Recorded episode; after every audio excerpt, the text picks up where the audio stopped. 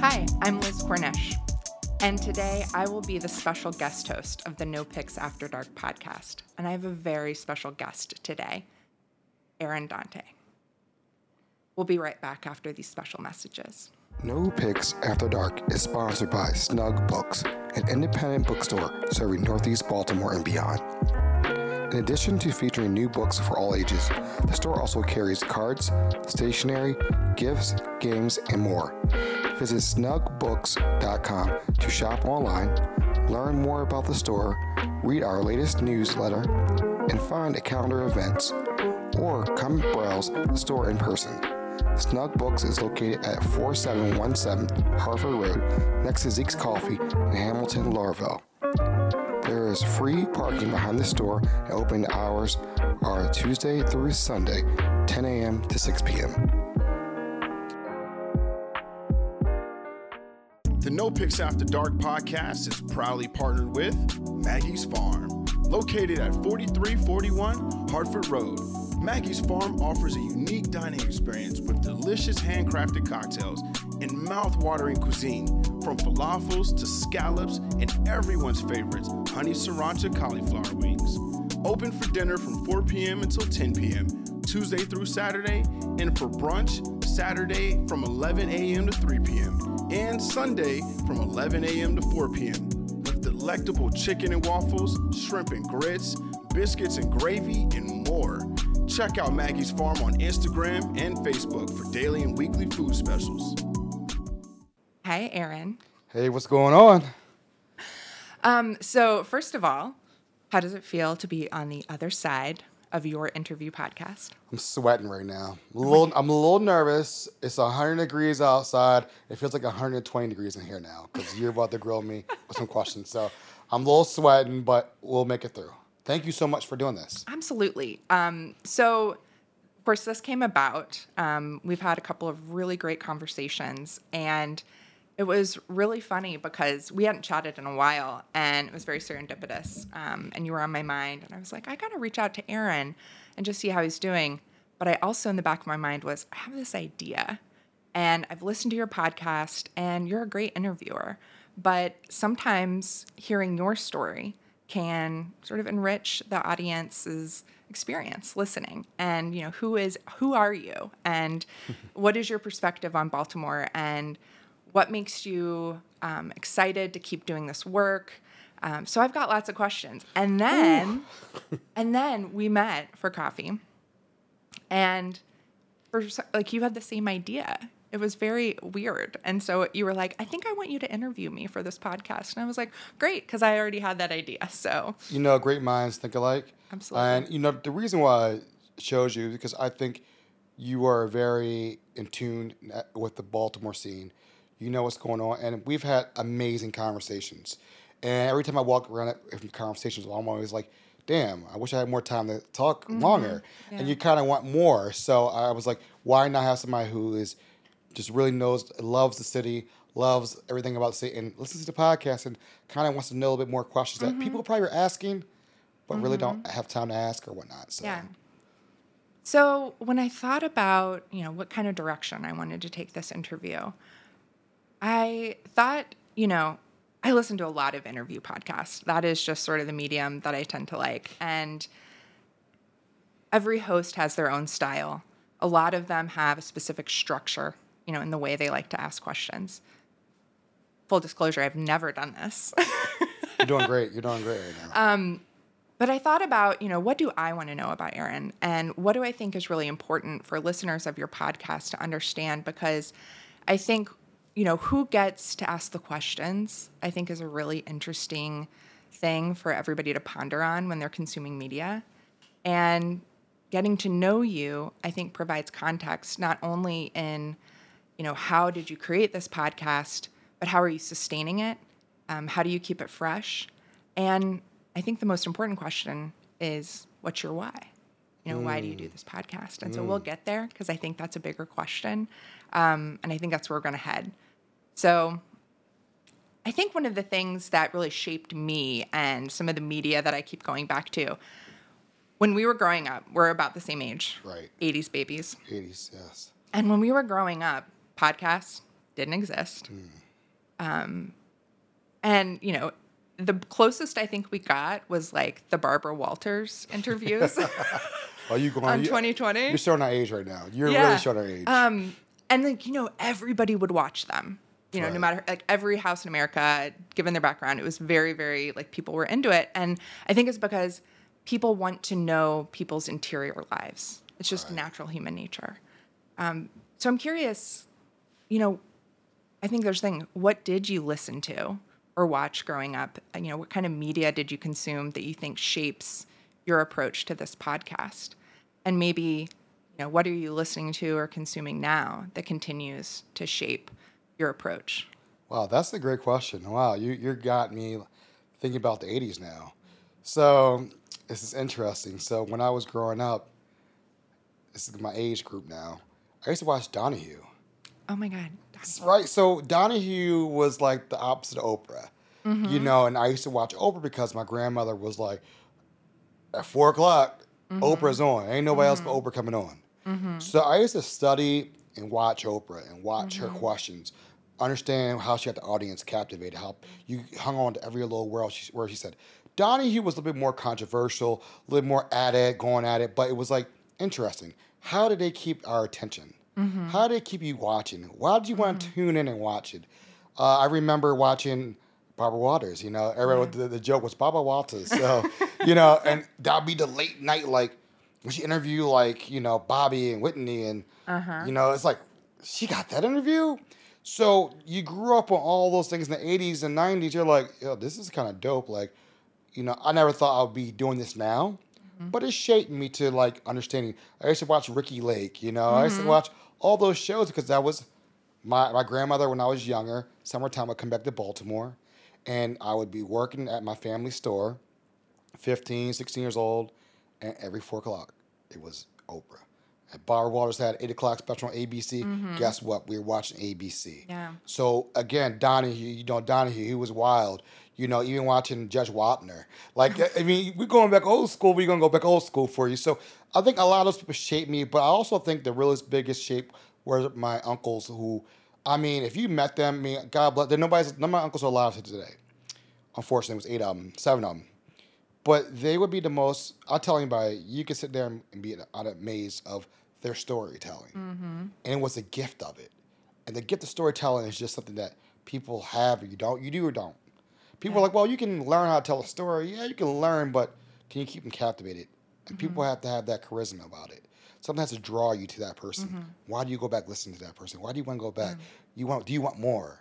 Right. And that's where I learned just being the charisma, having the no notebooks are dark.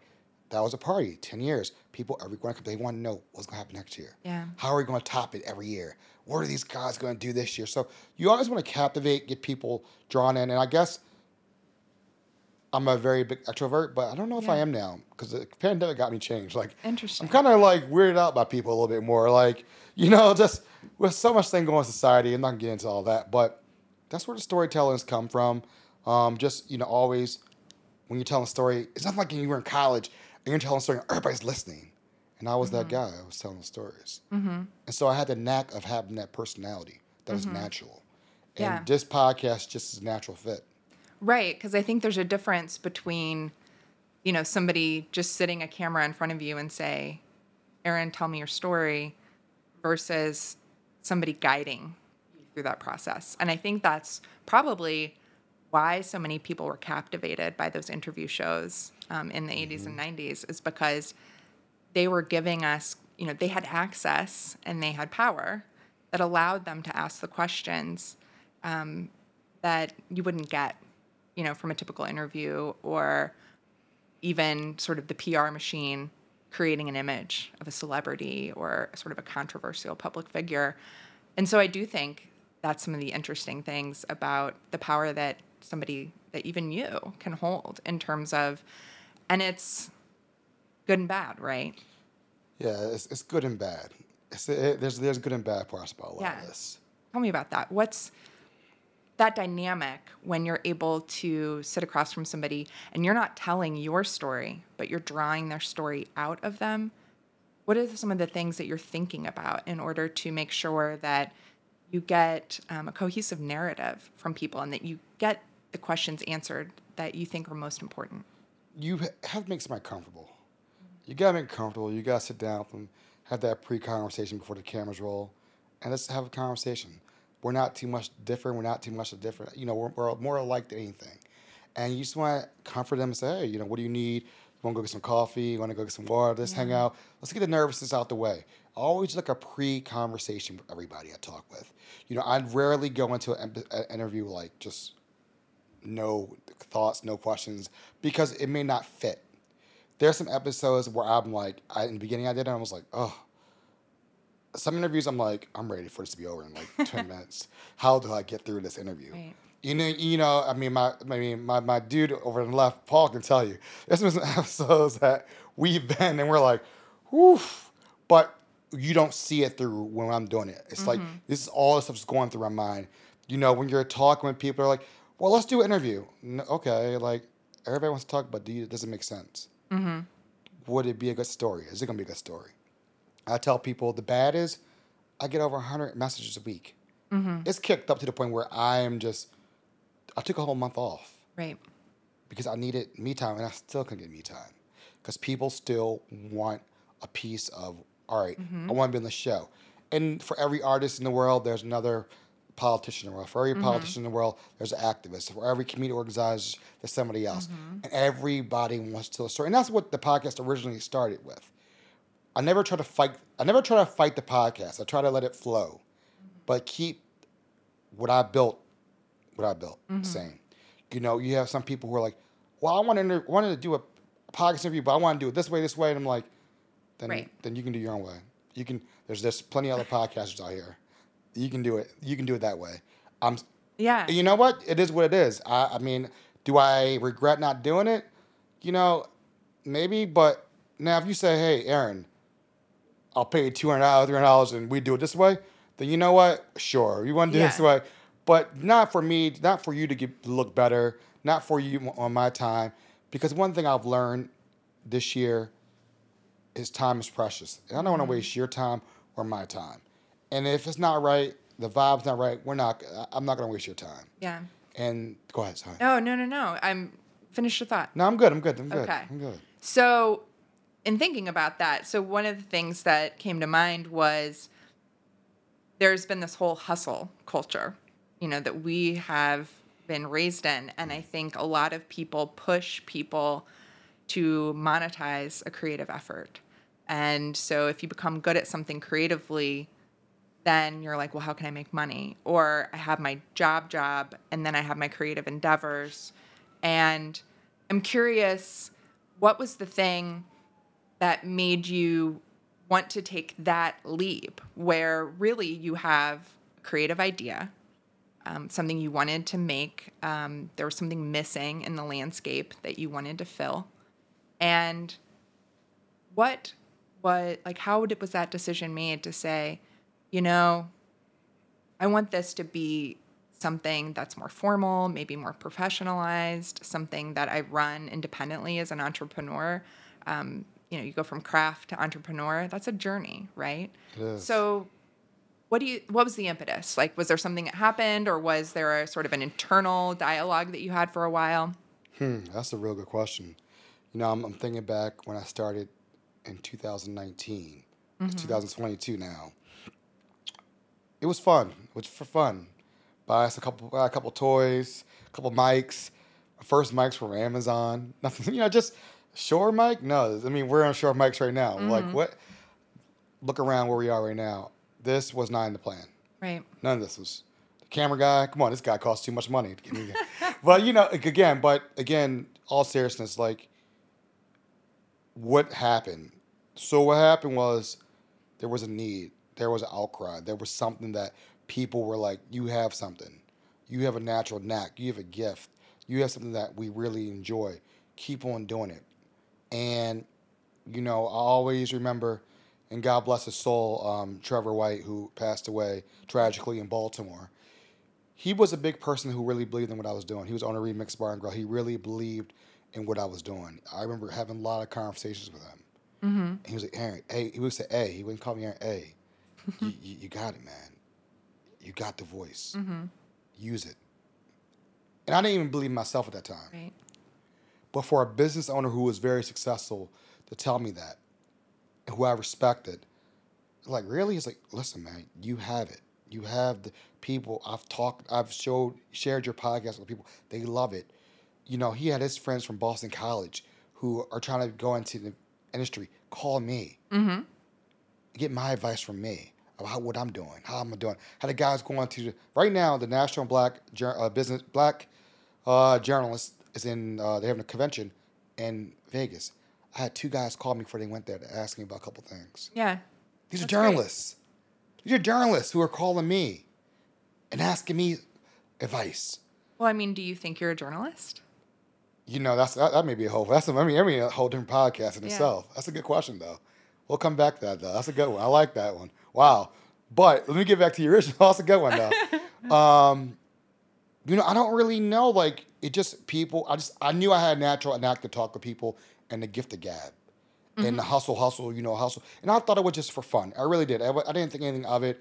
It was for my son, who I love to death. I wanted him to hear stories about all these amazing people that he's his dad's known. I'm trying to get one of our mutual people, Etan Thomas, on the show. Uh, we're trying to get him on. So again, it's it's those type of things that people that I knew. Uh huh. It never was out to be somebody who I didn't know. I didn't Sure. know. And then in 2020, when I won Best of Baltimore for Baltimore Sun, it was like, damn, Right. this got real. And then 2020, when Baller Magazine. And I, I'm gonna tell you why this is most important to me when those two that year. What happened in 2020 was the um, COVID. Yeah. And guess what? Everybody was home. That means people had time to look and listen to podcasts. That year winning that, both those awards means the most to me because I know people sat down and listened. And when they tell when they people were telling me about this and this and that, you have a you have a great show, keep on pushing. I was like, we may have something here. Yeah. And then when I sold over 200 shirts, Yeah. I was like, we got something.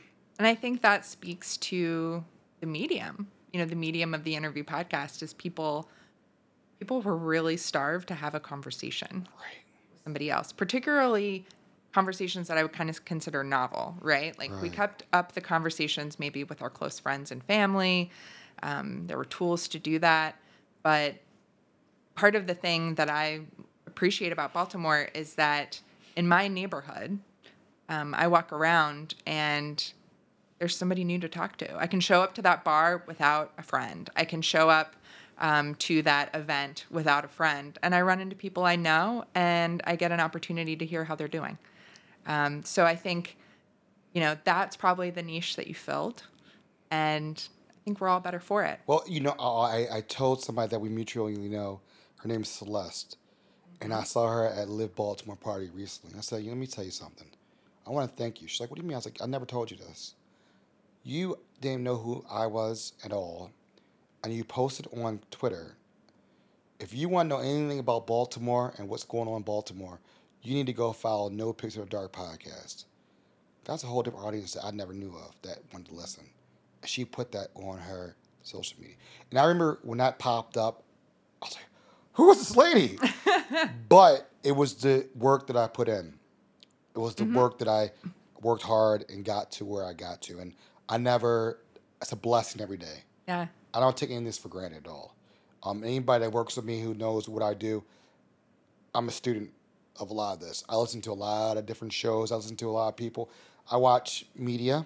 So I guess I'm gonna, I'm gonna go off the, the Draymond Green. He's his new thing is new media. From the, he Right. calls it from the uh, this uh, Golden State Warriors. He calls it new media. Wow. So I guess we'll be the new media. I guess, and a lot of media people don't like that, but I am media because people it's I'll let to go listen to somewhere else. And even when friends from Australia, never met them a day in my life, but they always show love, and they're one of the biggest podcasts in Australia. And they always say, Aaron, let's do something. Let's do a comedy. They just interviewed uh, the guy, the, the what's his name from Nope, the director. These are people who respect and in the industry. They know who you are. Um, it's just it's a blessing. I take nothing for granted every day. That's a blessing. I think that's a great time to pause. Um, we're going to take a short break and then we will be back with Aaron or A. We'll be back with A. When you give to United Way, your gift could be the first spark of something bigger. It can help provide nutritious food for a family in need. Because eating healthy shouldn't be a luxury.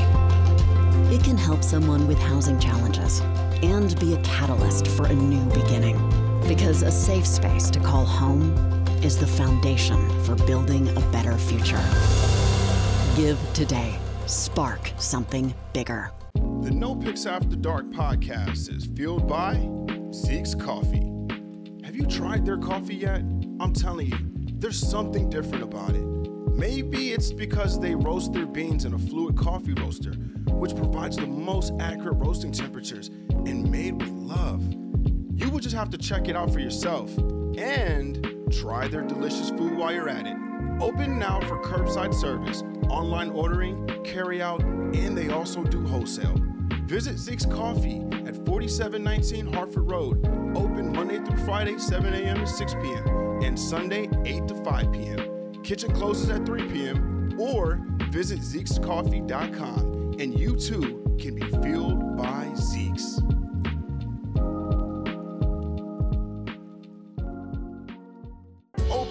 Is Baltimore's largest makerspace, offering access to tools ranging from 3D printers to welder and training in how to use them. OpenWorks also offers affordable studio space, a coffee shop, and fun-free events throughout the year. But OpenWorks is more than a public workshop. It's a community of creative professionals, students, seniors, entrepreneurs, and makers of all kinds. Check out the website at www.openworksbmore.org or Instagram at open underscore works underscore bmore for class schedules, membership options, and more. So I think listening to you, one of the things that really propelled you to keep this going and sort of, you know, take this to the next level was that people were craving those stories about what's happening in Baltimore. And my theory is that people need to hear good stories about Baltimore. People need to be reminded that even though they may not see it, even though it may not be in their immediate neighborhood or social circle, they want to hear those stories. It's about keeping up the faith in the city that we love.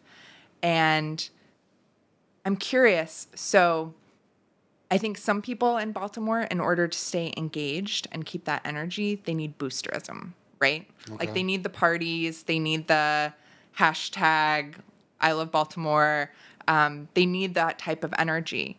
Some people need to keep it real to keep their energy up around Baltimore because otherwise sometimes you feel like you're being gaslit, right? Right. There are challenges, they're serious, they're real, and in order for me to stay engaged, I need other people around me that are reflecting that back. Hmm. What keeps you engaged in Baltimore? What keeps you having hope in Baltimore? I mean, is that a spectrum you fall on? Because you can also describe it a different way. You know, there's the A or B or none of the above. No, no, no. I, I'm thinking about it. Is you know, I think it's interesting. The interesting people in Baltimore mm-hmm. that sometimes we may not have access to. Mm-hmm. It goes back to what you said earlier, access. Mm-hmm. And when you have access to certain people, that's what makes it very interesting. That re-energizes me. That pushes me to go on and move on. Like for instance, I'm doing for this season. It'll already be out by that time. But the interview with Alex Smith that's going to energize a lot of people in Baltimore because that's a one-on-one with Interesting everybody. word, energize. Yes, Alex Smith. That would Yeah. be that would be somebody that energizes the audience, and Mm-hmm. I think that will get people thinking. That's And that's, you know, that's a creative choice, right? right. um, you know, being strategic about who you bring on, who you bring on when, sort of the order of people, you know, how you might release episodes. What are the some of the things that help you create that editorial calendar to use like a, you know, an industry word in media? So what I do is once I get, I have a whole list of names. I keep it in my house and I put it on the wall. And I look at everybody and see how do they match up. What makes sense? does it make sense to come out with something now or something later? Give you an example, squeegee squeegee situation. This season, am I going to talk about it? I don't know because you know the news cycle changes so quickly. Is it is, is it do I wait until the mayor has his 90 day Right. come back and then bring it back out?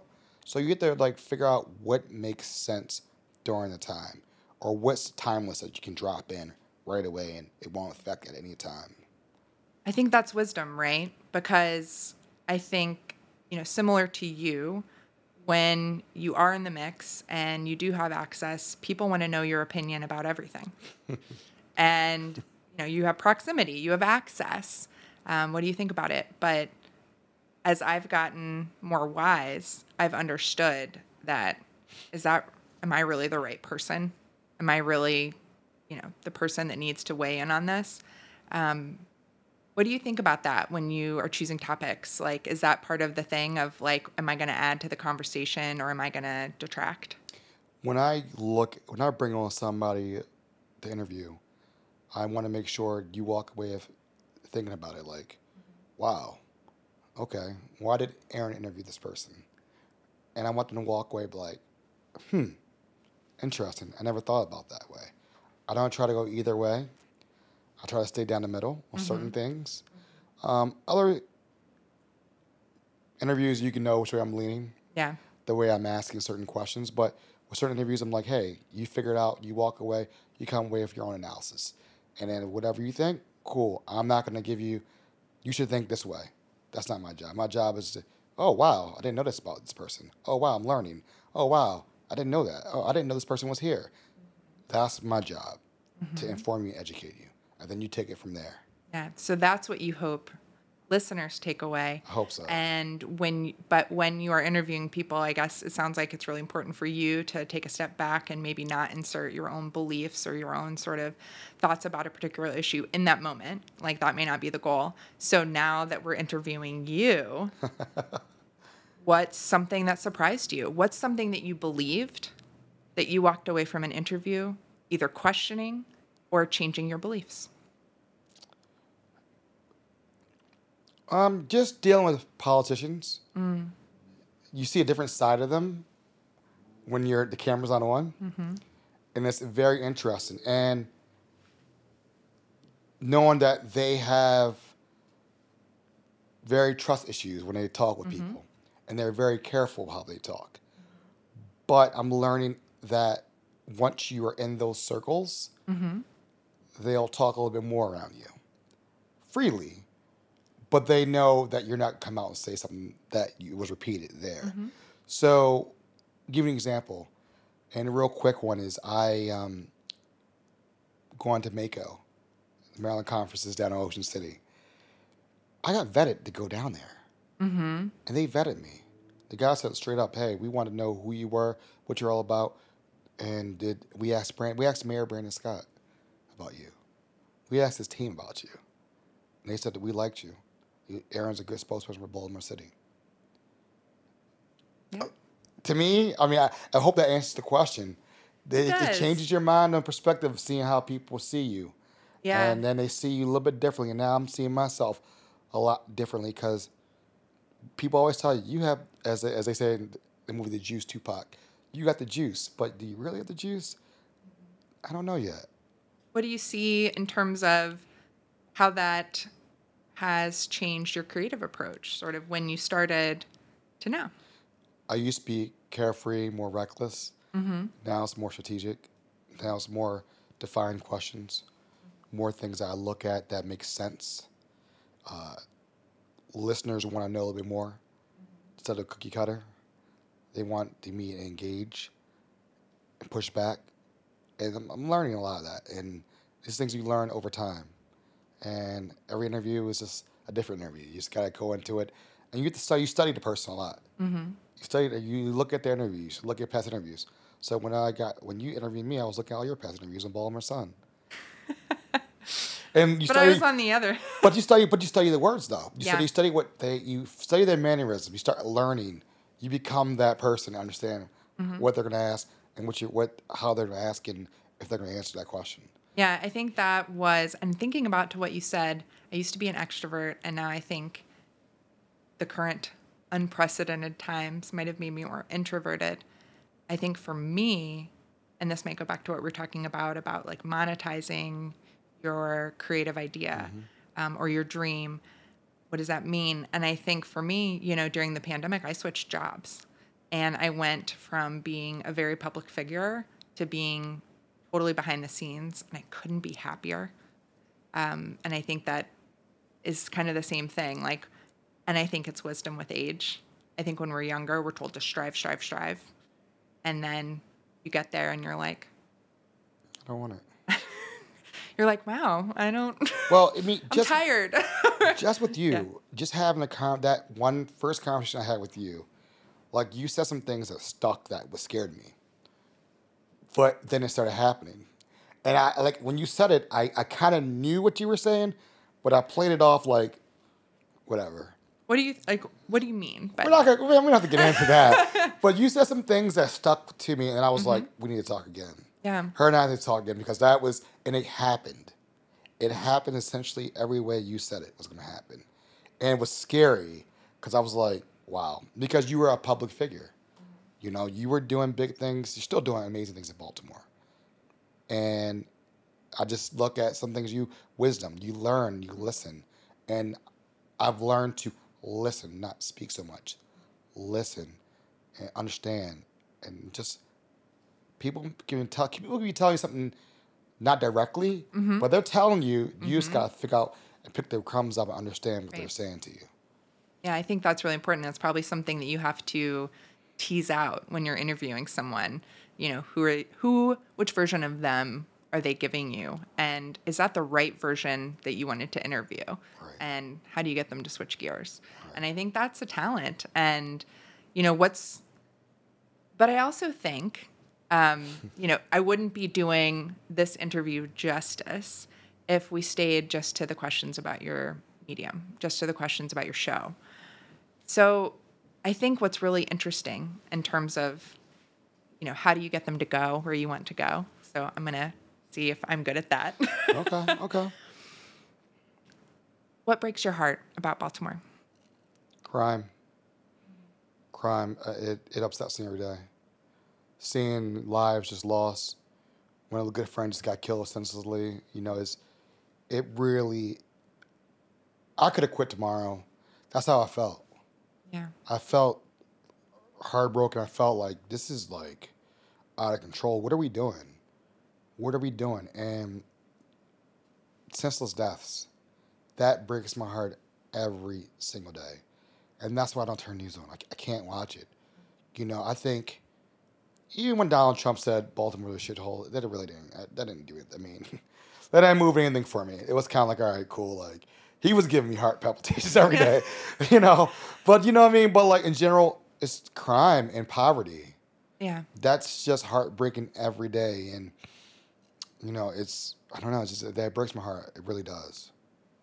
What gives you hope about Baltimore? people that I've met, people that have been on the show, people who want things great for Baltimore, people that I have coffee with. I call it coffee club, no picks. So like we just mm-hmm. Or tabling. That's what we did. Th- These people give me hope every day when I have these conversations. I have conversations with so many amazing people in the city, like yourself. I mean, look how we've connected, you know, and and I've known about who. So the funny part, I've known about you for a while. Mm-hmm. You know who I was, mm-hmm.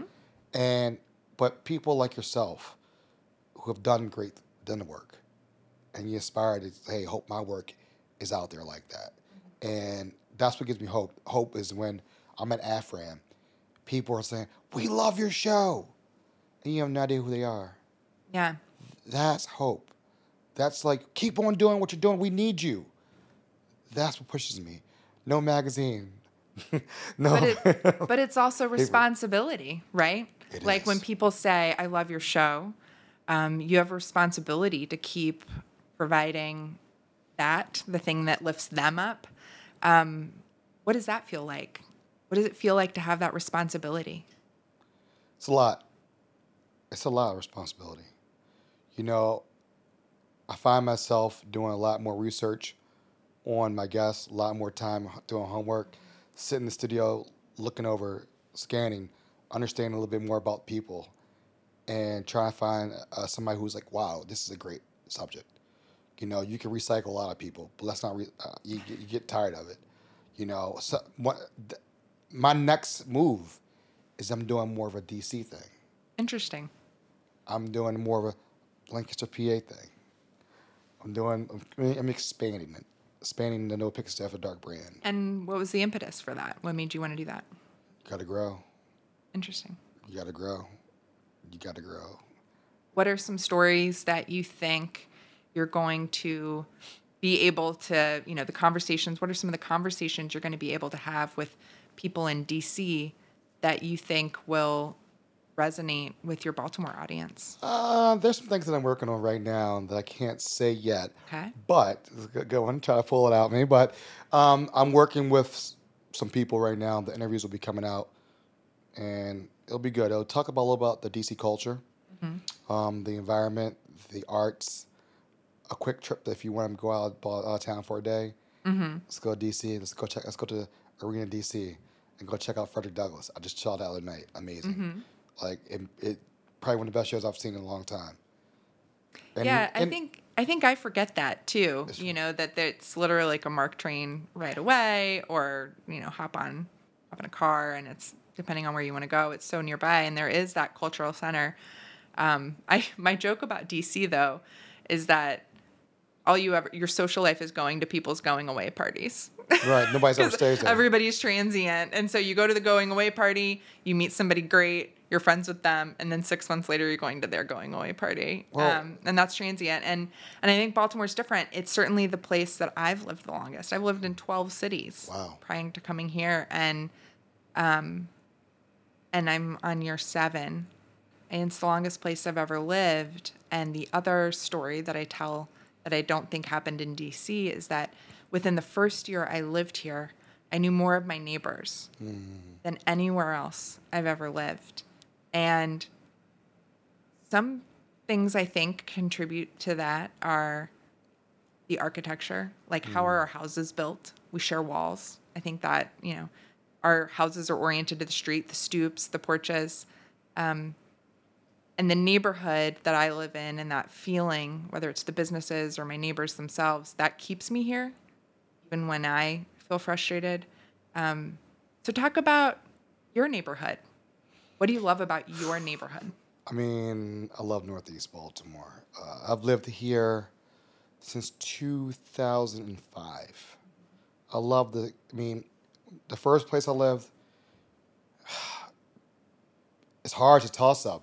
You know, I always tell the story about how my neighbor one night, I left my door unlocked, and my neighbor was outside smoking a cigarette at 3 o'clock in the morning. Young kids are walking by my car, open the car door. Uh-huh. My neighbor says, Is that your car? the kid looks around, keeps it moving. This is a community was mm-hmm. just unlike any other. You know, they just people really cared. They respected. Like, I mean, I'm out there with an edge clipper mowing my lawn. Like, mm-hmm. you're proud of your lawn. Mm-hmm. Little things like that that people just don't understand. The pa- the power of just people saying good morning, Mister, Ma'am, Miss. It's just a great feeling. I think that is true, and I think even when I'm outside of my neighborhood, that connection, and and frankly, that was the thing um, that made me so passionate about creating a walkable, bikeable city. Is that that's how I got to know people, right? Like, I am out of my car and I'm physically close to people that I probably wouldn't otherwise be in proximity to, and we're having those friendly conversations. And so, between walking my dog and biking and walking around the city, met more so many different interesting people. Um, who do you think? Who do you think the most interesting person in Baltimore is right now? Who are you intrigued? I'll say this. Who are you most intrigued by? And that could be a person or that could be an issue um, and the people working on that issue. Um, interpret that as, as broadly as you want. But what's most intriguing to you right now about Baltimore? You come with the hard hitting questions now. I'm going to drink some water now. Um, wow. And I've met so many amazing people. And it's not static, so I don't want people to feel like they're winning like best of No, no, no, no, no. So it just could be right now, like in this moment. Wow, that's a good question. That's a very good question. Repeat, repeat it one more time, just me so I can think this through. Um, Who is the most intriguing? who is most intriguing to you at the moment? Um, things that you're questioning or things that you're interested in learning more about? And that could be a person, that could be an issue, that could be a neighborhood. I would, you know what? I would say, and this is gonna be so generic, That's okay. is Wes Moore. I think that's a good answer. I'm very. We've met at AFRAM. I was on his radio show once. Okay, okay. Yeah. So, and you, I'm curious. I'm so curious about him.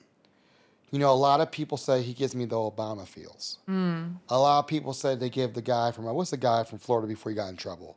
Uh, Oh. he ran Oh, for yeah, ran for um, ran for God, governor. Ran for governor. I can't. Somebody's going to know it, and I should know this. But now we're both failing. now we're failing miserably. But he ran for governor in Florida. Mm-hmm. Those feels, And the crazy thing is, I met Wes Moore before he even started running. Like you see, you were on Mm-hmm. radio show. We were at a Prince concert. And he was sitting in front of me. And It was the last concert of Prince. And I said, Hey, man, how are you? Blah, blah, blah, blah, blah. He doesn't this to this day that we met. Yeah. He probably doesn't even remember we met that day. And that's when I met him. So then I'm in an AFRAM, and then I met him again at Live Baltimore party. He's like, I know who you are. Okay. He's like, and, and he's very intriguing. And if he does win, he has a hard. St- it's an interesting competition. You have extremists, far right. Mm-hmm. So okay, so now get the answer. Now, now we're getting Maryland intrigues me. yep. Maryland intrigues me. That's my answer. Final answer, Maryland, because we're gonna find out what Maryland's really about this November, and how many of your neighbors sit out, and that's gonna be really interesting. To how many people vote this month, this this this election, in Maryland.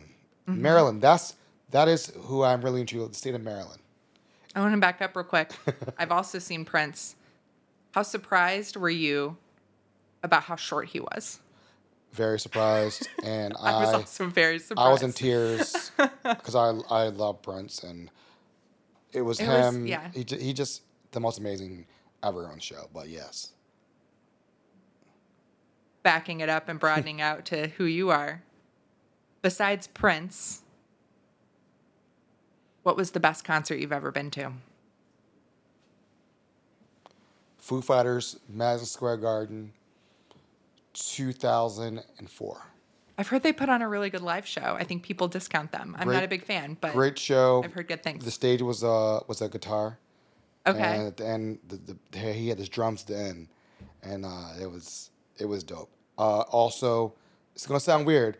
Bruce Springsteen at the Stone Pony. that is not weird. Well, no, you're not weird, but I'm not. I'm not a Bruce fan. Okay. But That's okay. I lived in Jersey, so I had to go. Yep. Stone Pony was only, but the crazy part was he just copped in and played.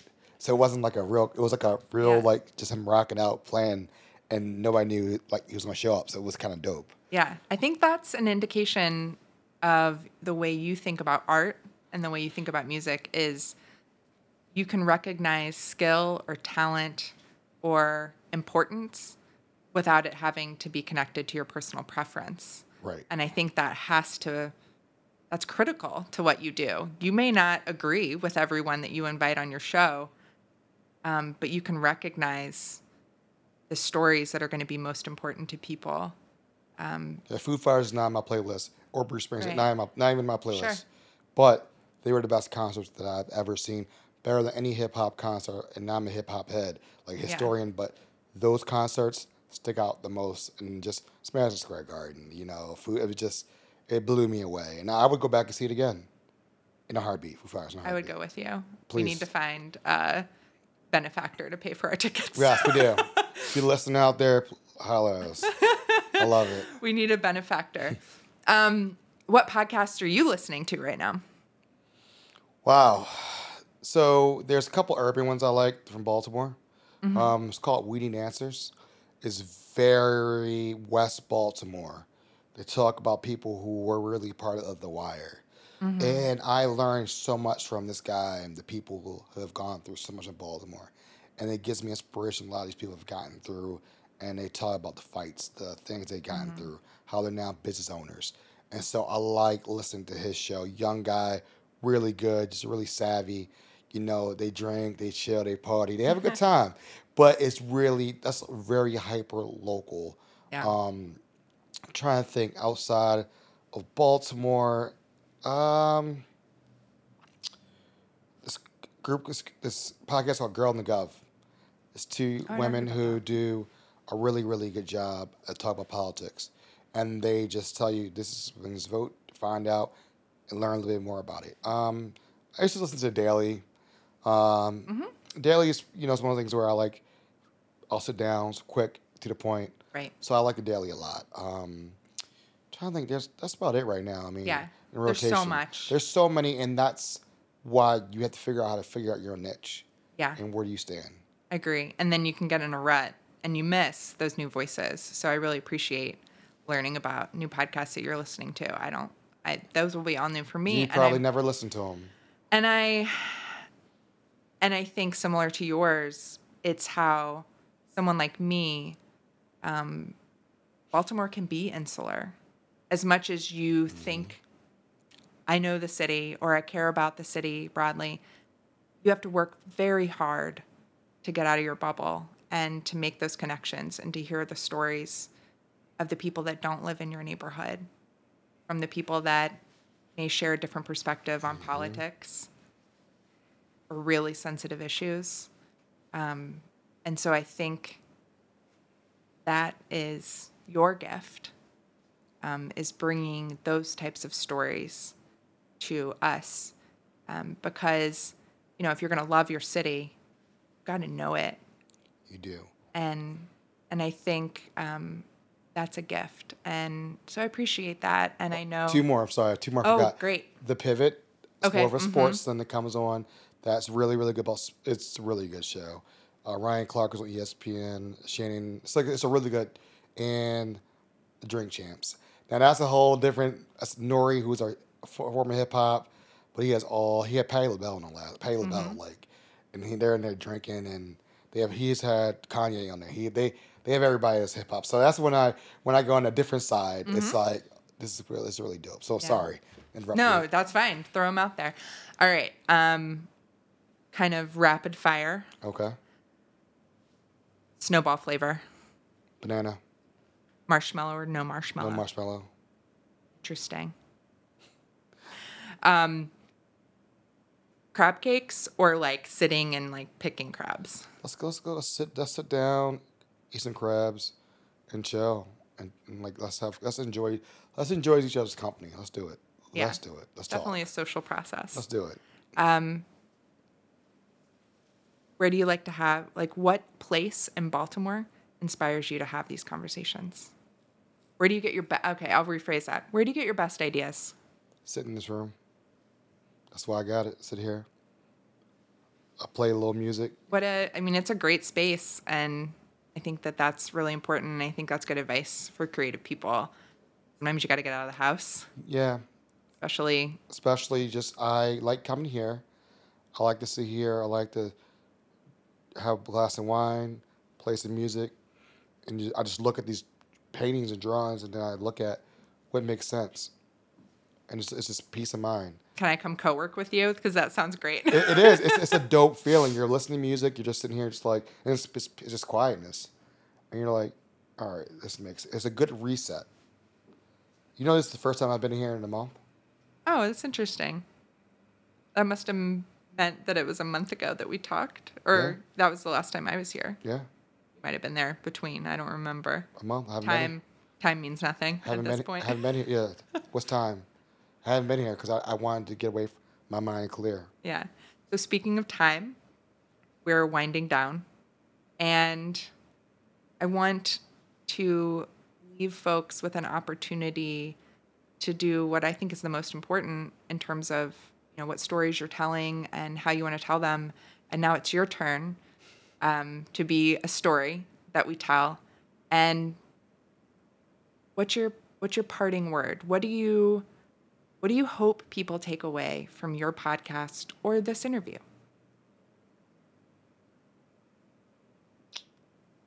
That I'm a real person. I'm just I'm just like everybody else. I just fortunate and blessed to have the opportunity to talk with amazing people like yourself, an opportunity to work with amazing camera people that really believe in my vision, you know, and come along with this ride. It's, it, it has just begun, and I'm excited for what's going to happen this season because the season has some amazing episodes that you're gonna be like, I'm looking forward to it. you're like, okay, I, I get, I get it, like I get it, and I got a really cool sponsor that I'm pinching myself right now. Great. So I want people to walk away like this guy's just, just like you and me, just, just normal guy. I get coffee all the time. I, I, I go to Maggie's farm. I'm a normal person. I just love my neighborhood. So that's what I walk away with. And if you haven't listened, then take a chance. Listen, it's like Baskin Robbins. I've, by this time, probably 190 episodes mm-hmm. are out. 190 Yeah. different flavors for you. And I definitely, you know, encourage people find that person that makes you have hard conversations and make find that person that makes you think differently when you walk away from those. And that's certainly um, what I appreciate most about our friendship. And I just want to thank you for inviting me to do this.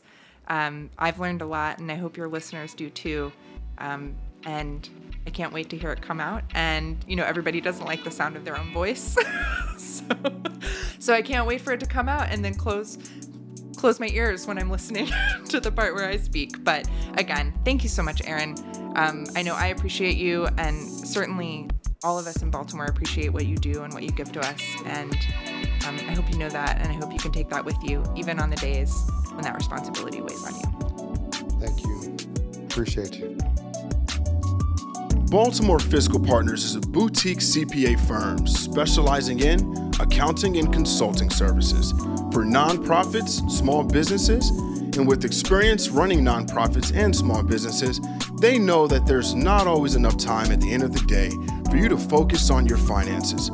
Whether it's monthly bookkeeping or an annual audit, tax preparation, or consulting, nonprofit or small business, Baltimore Fiscal Partners provides full range or tailored solutions that keep your goals and budget in mind. Learn more about Baltimore Fiscal Partners online at baltimorefiscal.com or follow them at Baltimore Fiscal on Facebook and Instagram.